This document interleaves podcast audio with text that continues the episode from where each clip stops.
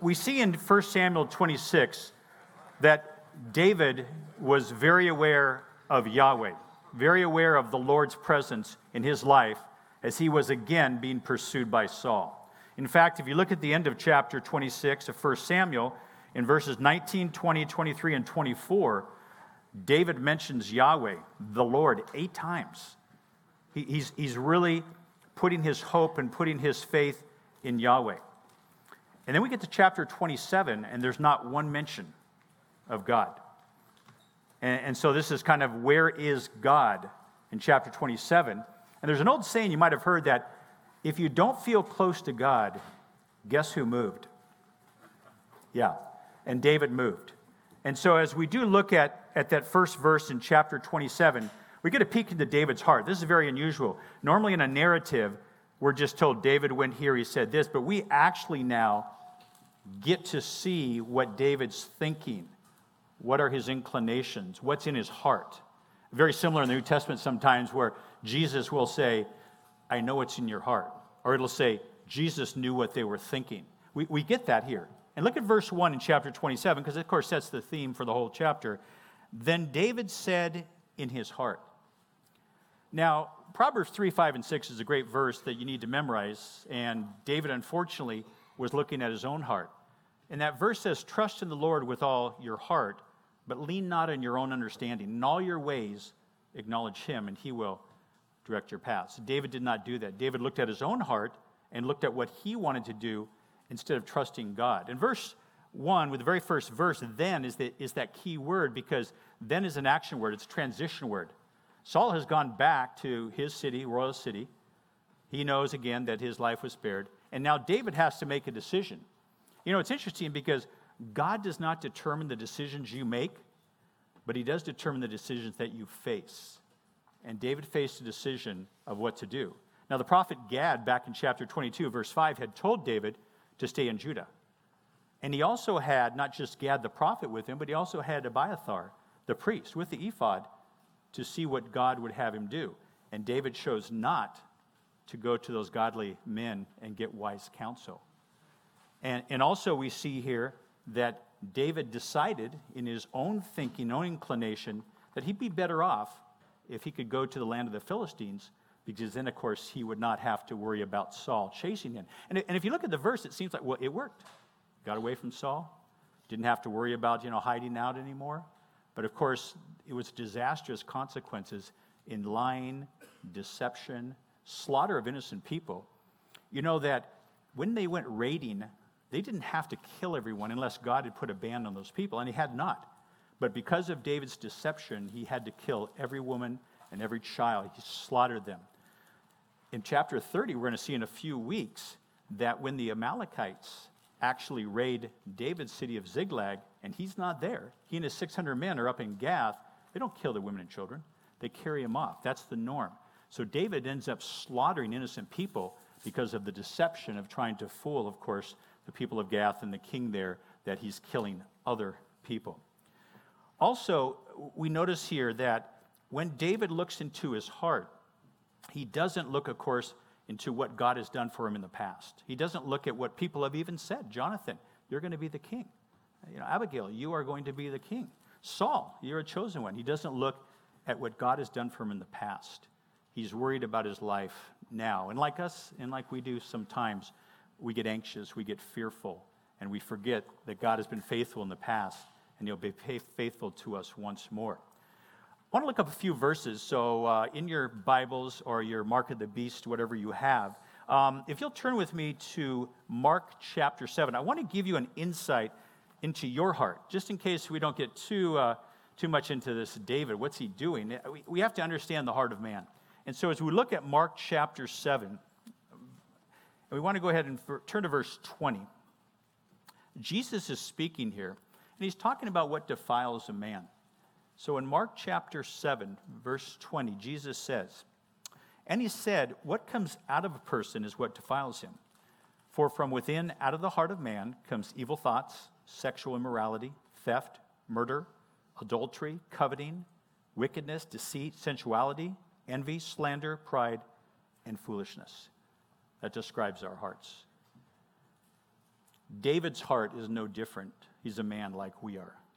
We tend to look at David differently, but again, he is no different than all of us. Turn to Jeremiah. I love this one because it's just short and sweet. Prophet Jeremiah kind of lays it out for us again, very, very similar to, to what we just saw. And you don't have to turn here if you don't want. Let me just give you the verse. Jeremiah 17 9 says, The heart is deceitful above all things and desperately sick. Who can understand it? Who can understand the heart? And let's go to Genesis, two references to the heart in Genesis, all the way back to the front. Now, Genesis 6, of course, after the fall in Genesis 3, but before the flood.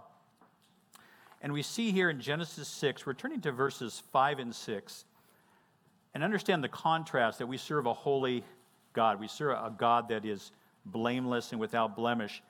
And it says in verse 5 of chapter 6 the Lord saw that the wickedness of man was great in the earth and that every intention of the thoughts of his heart was only evil continually.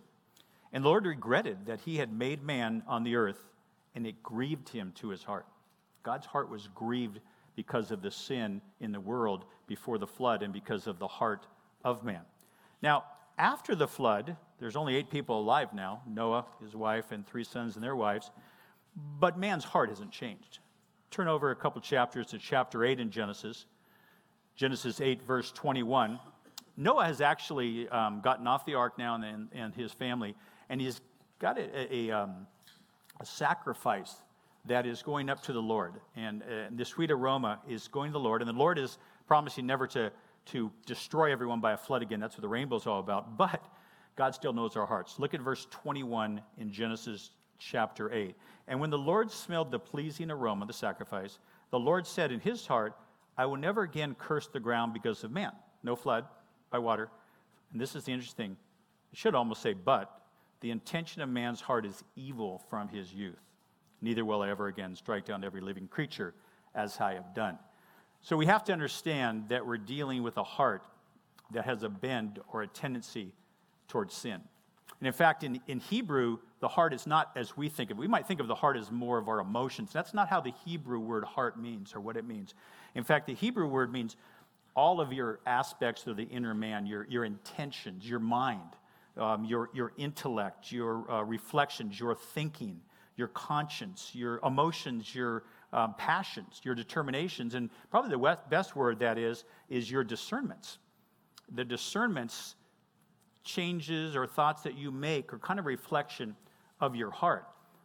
And we know that when you discern from your heart, you have to make choices about good and evil. But you know, it's not enough to know the difference anymore between right and wrong. We have to know the difference between right and almost right. That's how precise we have to be. And in fact, it's interesting when you look at Titus 1 9. Paul is writing to Titus. He's going to be starting churches on the island of Crete, very similar to 1 Timothy 3. He's giving Titus what are the characteristics of an elder, of a pastor here. In the last part of verse 9, he tells Titus it has to be men that can exhort or give instruction in sound doctrine, the word of God, and also, though, refute those who contradict the word. And so we as men have to have hearts that know the word, are able to discern the word, and able to come alongside, encourage, in sound doctrine. But those that are, that are going against it, those that are in that small error, we have to be knowing the word well enough to say, that's not biblical. No, we, we cannot go along with that. We rebuke that. That is not what the Word of God says. And in fact, it's interesting, Solomon, when he started out his life, and we'll, we'll see this more next year in, in 2 Samuel, Solomon started out well. Um, he started out loving God and, and just wanting to please God, and God loves Solomon. In chapter 3 of 1 Kings, God says to Solomon, You can have anything you want. What would you desire? What can I give you? And Solomon, in, in, in real humility, says, These people are so numerous, I can't, I can't rule them. Please, Lord, give me a discerning heart. Give me an understanding heart so I can understand and know how to rule these people. And God is so pleased with that. He says, I'm not only going to give you a discerning heart, I'm going to give you what you didn't ask for. Because he saw at this point in Solomon's life, he was on the right track to pleasing God. Unfortunately, we see that David didn't do that we see that David, because of fear, because of not wanting to be captured by Saul, Because of not trusting God, he turned to his own heart and did not follow the way of God. And we need to have, it sounds funny, but we need to have kind of a healthy distrust of our hearts. You know, we have to have a healthy distrust. We know our hearts, and we know that we can rationalize and, and make things look any way we want. And so we need to learn from, from David as he made this mistake to be careful. I love what Thomas Watson, great Puritan, said unless we deny our own heart and will, we'll never be able to do God's will and have God's heart. So, number one, our outline is pursue a theocentric heart. Number one is that we need to pursue a theocentric heart, a God centered heart. We need to pursue the things of God and have a heart for God. God hates evil, we're to hate evil. We're to love the things that God loves and hate the things that God hates. Now, when we are pursuing God with a heart for Him, we have to have a reverence for Him. We have to have, as we say here at church, a high view of God. And I think sometimes we've lost that in our culture. We lost this idea that God is a holy God. In fact, in, in Hebrews chapter 12, verses 28 and 29, it says, Offer to God acceptable worship with reverence and awe. So, reverence and awe is something we don't always think about. And the reason we do that is for our God is a consuming fire. You know, just read some of the stories in the Old Testament where people are just getting zapped. God hates sin and he does judge. And we need to have that same attitude that our God is a consuming fire. We're to have a healthy fear and reverence of him. In Mark 4 40 through 41, we get a, view of this, get an idea of this as the, the disciples are, are on the boat going across the Sea of Galilee, expert fishermen. Jesus is sleeping in the boat, and all of a sudden a storm comes up. Now, if you know anything about the geography of, of the Sea of Galilee, it's you know a deep lake and storms can come in over the hills. And all of a sudden, they're in a storm that looks like it's going to take their lives. And these are experts. So this isn't just some, oh, this will pass. They know they're in danger. Jesus is sleeping. And, and the disciples are afraid they're going to drown. They wake up Jesus, like, Lord, what are you doing? Why are you sleeping? We're going to drown. And, and Jesus kind of looks at him and just goes, boom, storm's over. Now, this is not that one of those miracles where like the waves kind of just slosh back and forth and the wind. No, it's instant. You're going to die. The next moment, it's peace, calm. There's no storm. And Jesus says to him in Mark 4:40, "Why are you afraid? Do you still have no faith?" And verse 42 says, "And they were very much afraid." Now the storm is over. So why are they very much afraid? Well, they were very much afraid, and they said to one another, "Who then is this that even the wind and the sea obey him. They were more afraid that they realized that they had God in the boat. The Holy One of God was in their boat, and that caused them to be more fearful than of drowning, which before they were so afraid of. They understood who God was, who Christ was, and had a fear. Um, in Luke 5, verses 4 through 8, another situation the disciples, they've been fishing all night. If you know anything about fishing the Sea of Galilee, at nighttime the fish actually come into shore. That's why you fish at night, because that's easier to catch the fish. They're inshore, but in the daytime, they're going to go right back out to the deep part of the lake. So it's, it's the next day, and, and they fish, haven't caught much, and Jesus is teaching in the boat, and like all rabbis, he's sitting actually in the boat. And then he finally turns to Peter and says, Hey, throw your net out again. And Peter said, Rabbi, we've been fishing all night. We didn't. He goes, But for you, I, I will do that. So Peter and James and John, they throw the net out, and of course, the catch is astronomical. It's a miracle. It's not just like, oh, they caught a couple fish. They caught more fish than they've ever caught before, even when they were fishing at the right time of day. And Peter stops and looks at Jesus, realizing who Jesus is, and says, Lord, depart from me, for I am a sinful man. Peter realizes his sin in light of the Holy One of God, and he doesn't want to be in his presence. And we have to have that same attitude that God is a holy God. Number two on your outline, I want you to put have a theocentric reverence. It's a word we've lost. Have a theocentric reverence. We have to have a reverence for God. God is holy. And God Himself said in 1 Peter, You are to be holy, for I am holy. We have to have that reverence. Little a under number two, put down, little a, put off unrighteousness. If we're going to understand the holiness of God and be holy like God, we have to put off all unrighteousness. Now, when I, when I say put off unrighteousness, I'm thinking in terms of like, get out of there, turn it off, don't go there, throw it away, have nothing to do with it. Think of Joseph. What did Joseph do when he was in a compromising position? He didn't try to talk Potiphar's wife and say, Well, you know what? I don't think this is a great idea.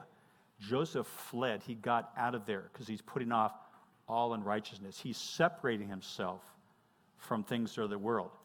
Psalm 1 1 says, Blessed is the man, it's a great verse to memorize, who does not walk in the counsel of the wicked, nor stand in the way of sinners, nor sit in the seat of scoffers. There has to be a separation. Now, I'm not talking about obviously you don't talk to non Christians. We're to be salt and light. We understand that, but you've got to understand again, here's that discernment, have a discerning heart. When are you being the influence, and when are you being influenced? We need to separate ourselves from the world. We need to be able to say, I'm not going there. That's not a good place to be. And so we understand that Daniel did the same thing when he was to eat the king's food in Babylon. And he said, I can't do that. That's food that's been sacrificed to idols. That would be defiling my God. And God blessed that, and he didn't have to. Or Shadrach, Meshach, and Abednego, his three friends, were to bow down to Nebuchadnezzar, and they would show him honor and worship or reverence. They wouldn't do it. And even if they hadn't been saved out of the fiery furnace, that's still the right thing. They wouldn't compromise, they wouldn't go along with the world system. To be holy like God is holy, we have to have a separation from the things of this world. Or look at Noah. In fact, let's turn there. Let's go to, uh, go to Hebrews chapter 11. Hebrews chapter 11. Let's look at verse 7. Now, we don't know who is the author of Hebrews. It's Paul, but we're not sure. And uh, Hebrews chapter 11, verse 7, is interesting because it's that great chapter on faith. I love this chapter. You know, by faith, Abraham, by faith, you know. And so here we are in chapter 11, verse 7, and we get a little picture into Noah. And Noah's an interesting character. He's an Old Testament character, so we don't know as much always about them. But it says here, by faith, Noah, being warned by God concerning events as yet unseen. I like that word, unseen, like it's never rained. Okay? There's going to be a flood. Build a boat. That's why need, we don't need a boat. It's never rained. But events unseen, in reverent fear. Do you get that? There's the holiness, right? Noah, in reverent fear, constructed an ark for the saving of his household. By this, he condemned, he separated himself. You know, he was probably preaching while he's building this ark, and he's being made fun of, like, what are you doing, you idiot? What are you building this? what, what is this? And he's preaching the gospel to them, separating himself from this world, and he became an heir of the righteousness that comes by faith.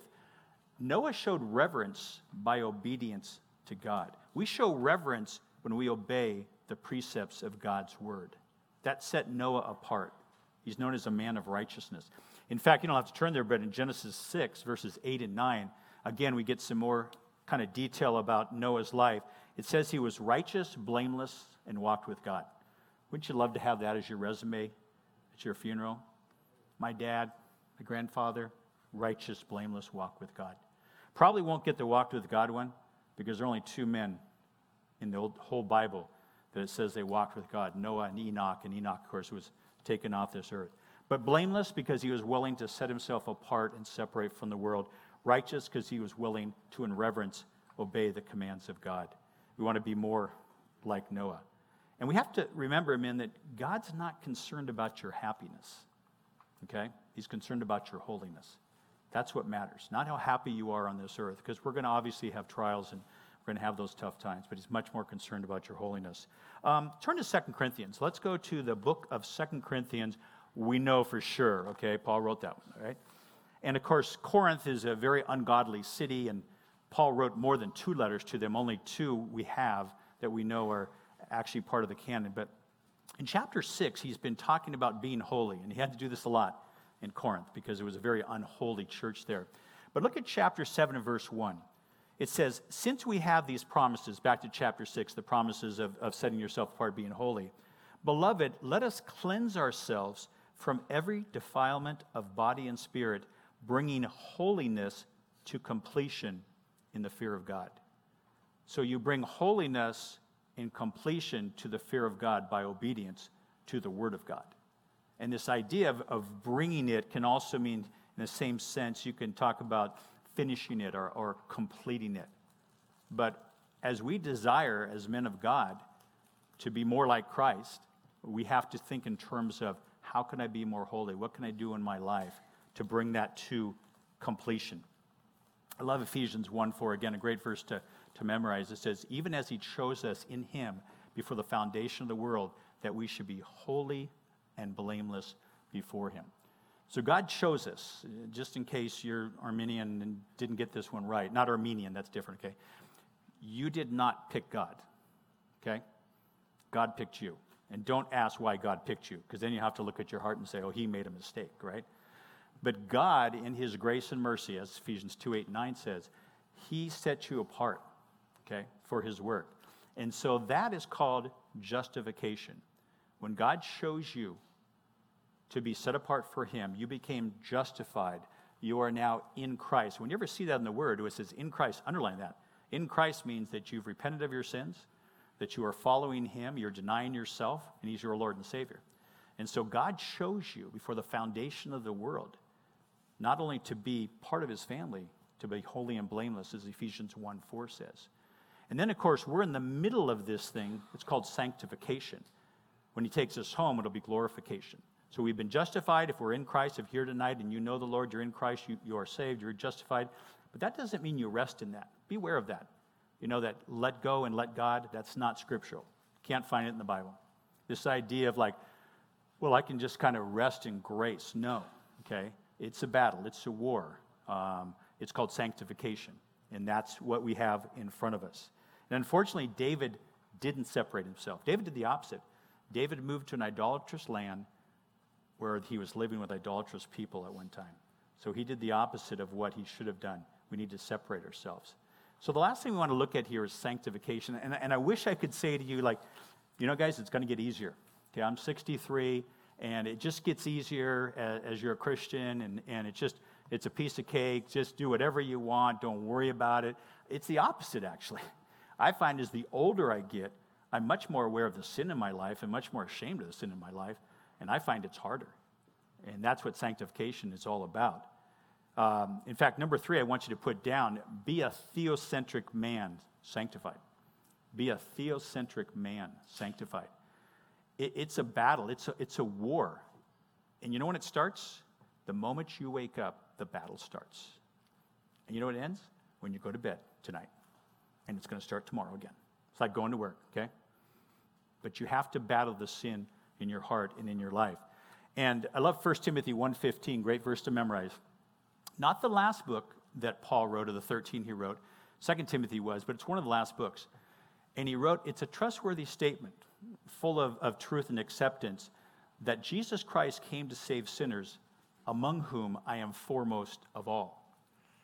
Paul is calling himself the worst sinner that ever lived. Now, he didn't say that early in his life. If you look at some of his earlier books he wrote in Galatians and those, he doesn't talk about how bad his sin is, but he realizes that as he gets to the end of life, that he is a sinner. And we all understand that the more and more we grow, the more and more we see how much we fail and how far, far we, uh, we fall short. Um, the other verse that's a great one for memory is, of course, and I think you probably know these Ephesians 2 8, 9, and 10. Know, for by grace we've been saved through faith, and that's not of our own doing. It's a free gift of God, not as a result of works that no man should boast. That's the justification part. But don't ever leave off verse 10. For we are his workmanship, created for Christ Jesus for good works, which God before beforehand for him. In fact, it's interesting. Not only did he choose us to be part of his family, but he has the good works for us already laid out after we became saved. And that's, of course, the sanctification that we're in right now. And the one thing about sanctification, and this is the good news, it's not about perfection. If it is, we'd all fall short. Sanctification is not about perfection, it's about persistence, it's about battling. It's about continuing the fight, never giving up, day in and day out. Turn with me to Ephesians 6, because I think Paul lays it out pretty well here as we look at the full armor of God. I'm sure you're probably familiar with these passages in Ephesians 6. Turn to verse 10. If we're going to battle, we have to have that warlike mentality. We can't think that things are going to just be easy today and tomorrow and so on. That's not how the enemy thinks, and we have to know the enemy. And Paul lays it out for us who the enemy is in Ephesians chapter 6, verse 10 says, Finally, be strong in the Lord. And this is the end of, of this great book, Ephesians. Finally, be strong in the Lord in the strength of his might. We, we can't rely on our own strength. Put on the whole armor of God that you may be able to stand against the schemes of the devil. There's the enemy, the devil. For we do not wrestle against flesh and blood, things that we can see that are visible, but against the rulers, against the authorities, against the cosmic powers over this present darkness, against the spiritual forces of evil in the heavenly places. So, the, the tough thing is the battle is not always that simple to see because the forces are not going to just look at you and tell you, hey, I'm the bad guy, I'm the evil one, um, I'm here to try to make you sin. It's not that easy.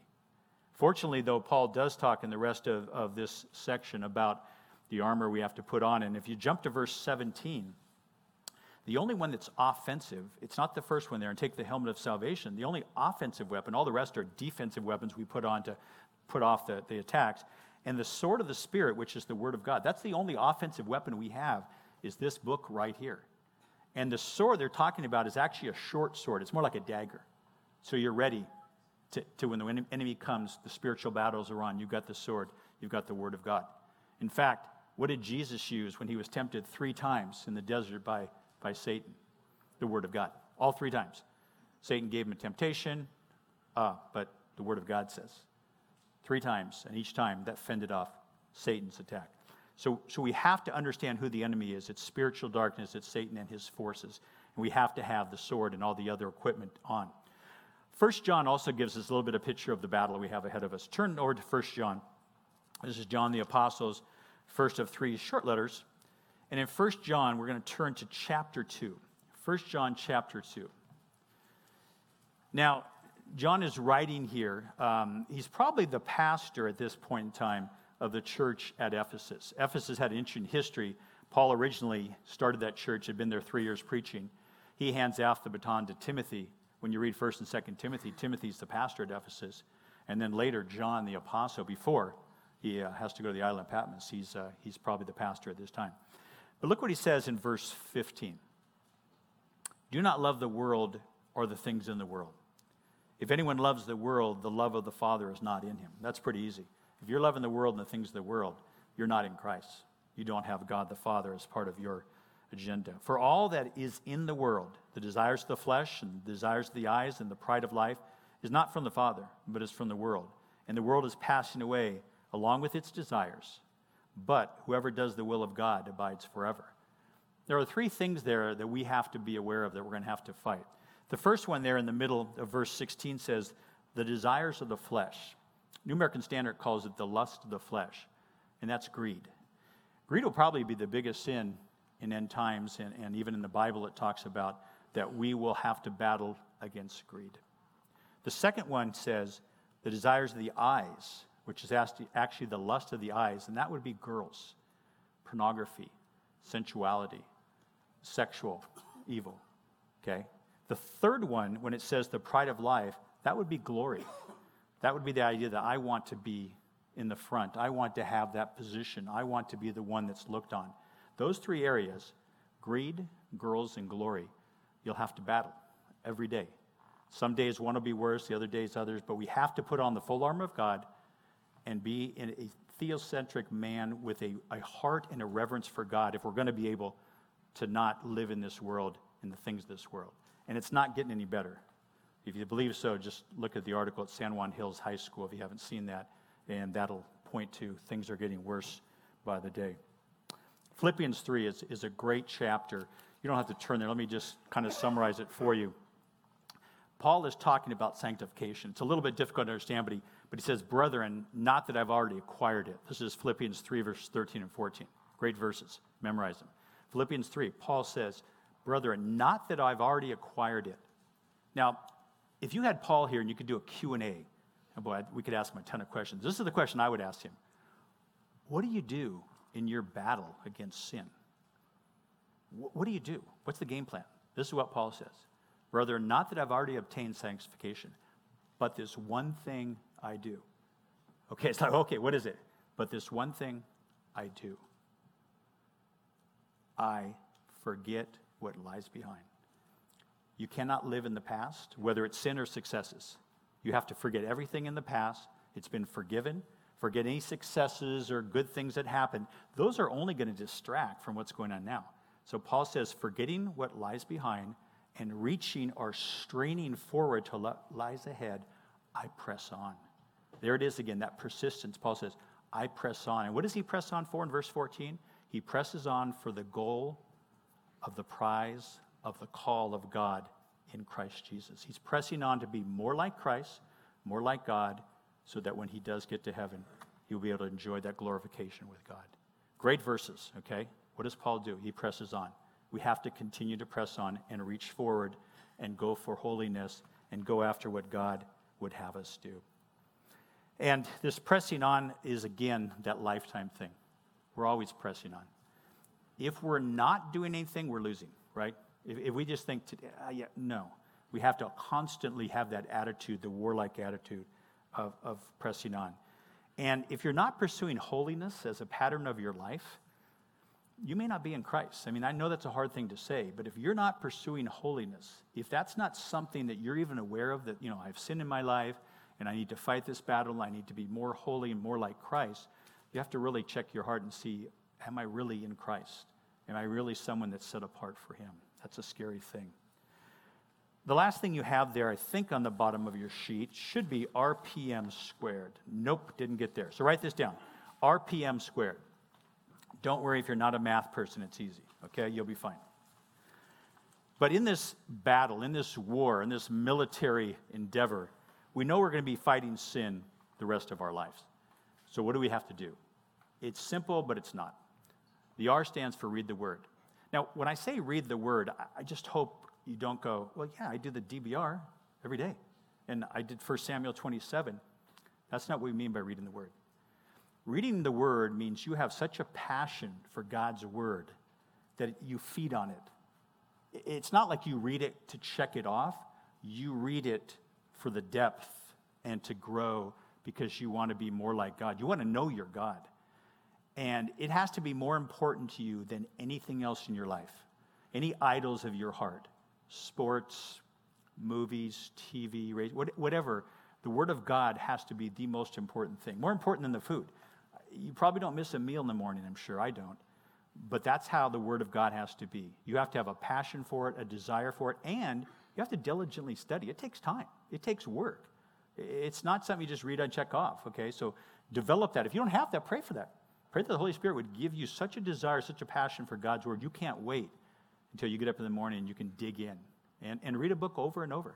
Take a, a book like Ephesians and just, you know, read through the six chapters, read through this, you know, just over and over so you get that depth and that joy of the Word of God and it becomes part of your everyday battle. The second thing, when looking being a RPM man, is you need to pray. You need to be a man of prayer. And being a man of prayer is something that is not easy for all of us. I know my wife is a prayer warrior, and when we pray, she puts me to shame. I go to the depths with her, and then, and then I pray. And by praying, what we mean is that you start your prayer life the moment you wake up. Matthew Henry, which is he was a great Puritan, he wrote a book called Methods of Prayer. And in that book, he said, when you wake up, the first thought you want to have is of God. I mean, just the very first thing you wake up, you want to think of God and you want to pray. You want to start your day with prayer. Before the enemy even has a chance to mess with your mind, you want to pray and ask God to protect you. Pray with your wife, pray with your kids. You want to pray for God to lead you and to be a light and witness and salt for Him. And you want to prepare yourself for the day's battle the moment you wake up. The word says that Jesus used to get up early in the morning and go off and pray. And if the Lord can do it, I think it's probably a pretty good thing for us too. Matthew Henry then says during the day we need to be in prayer.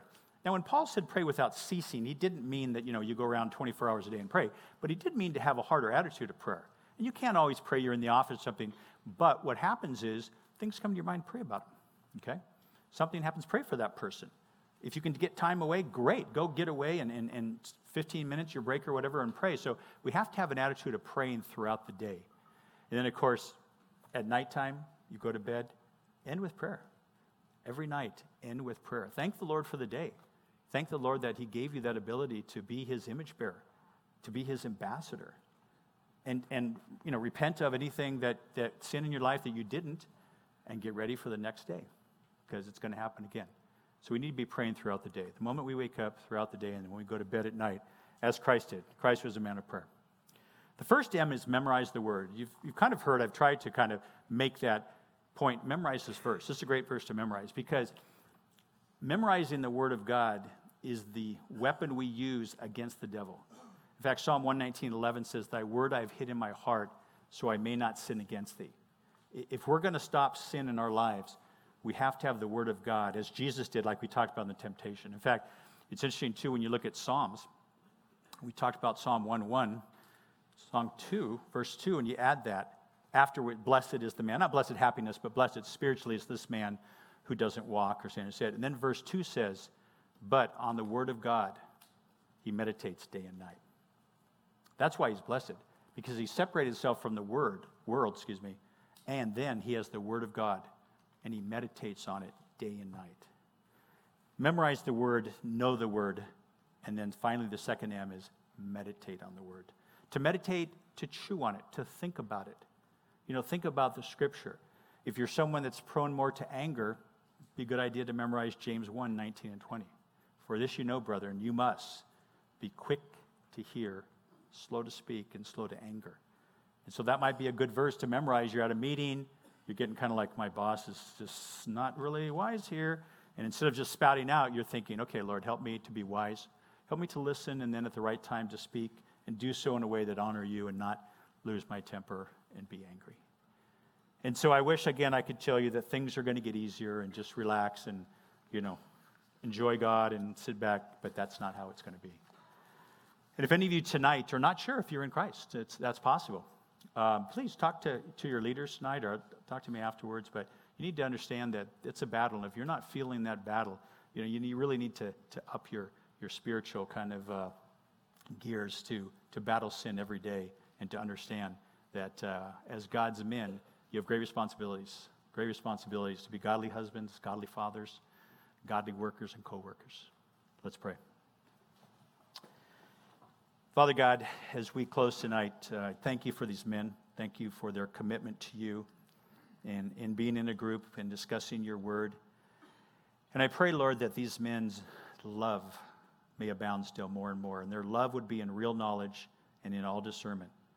And Lord, that they would approve the things that are excellent in order to be more sincere and blameless until the day of Christ.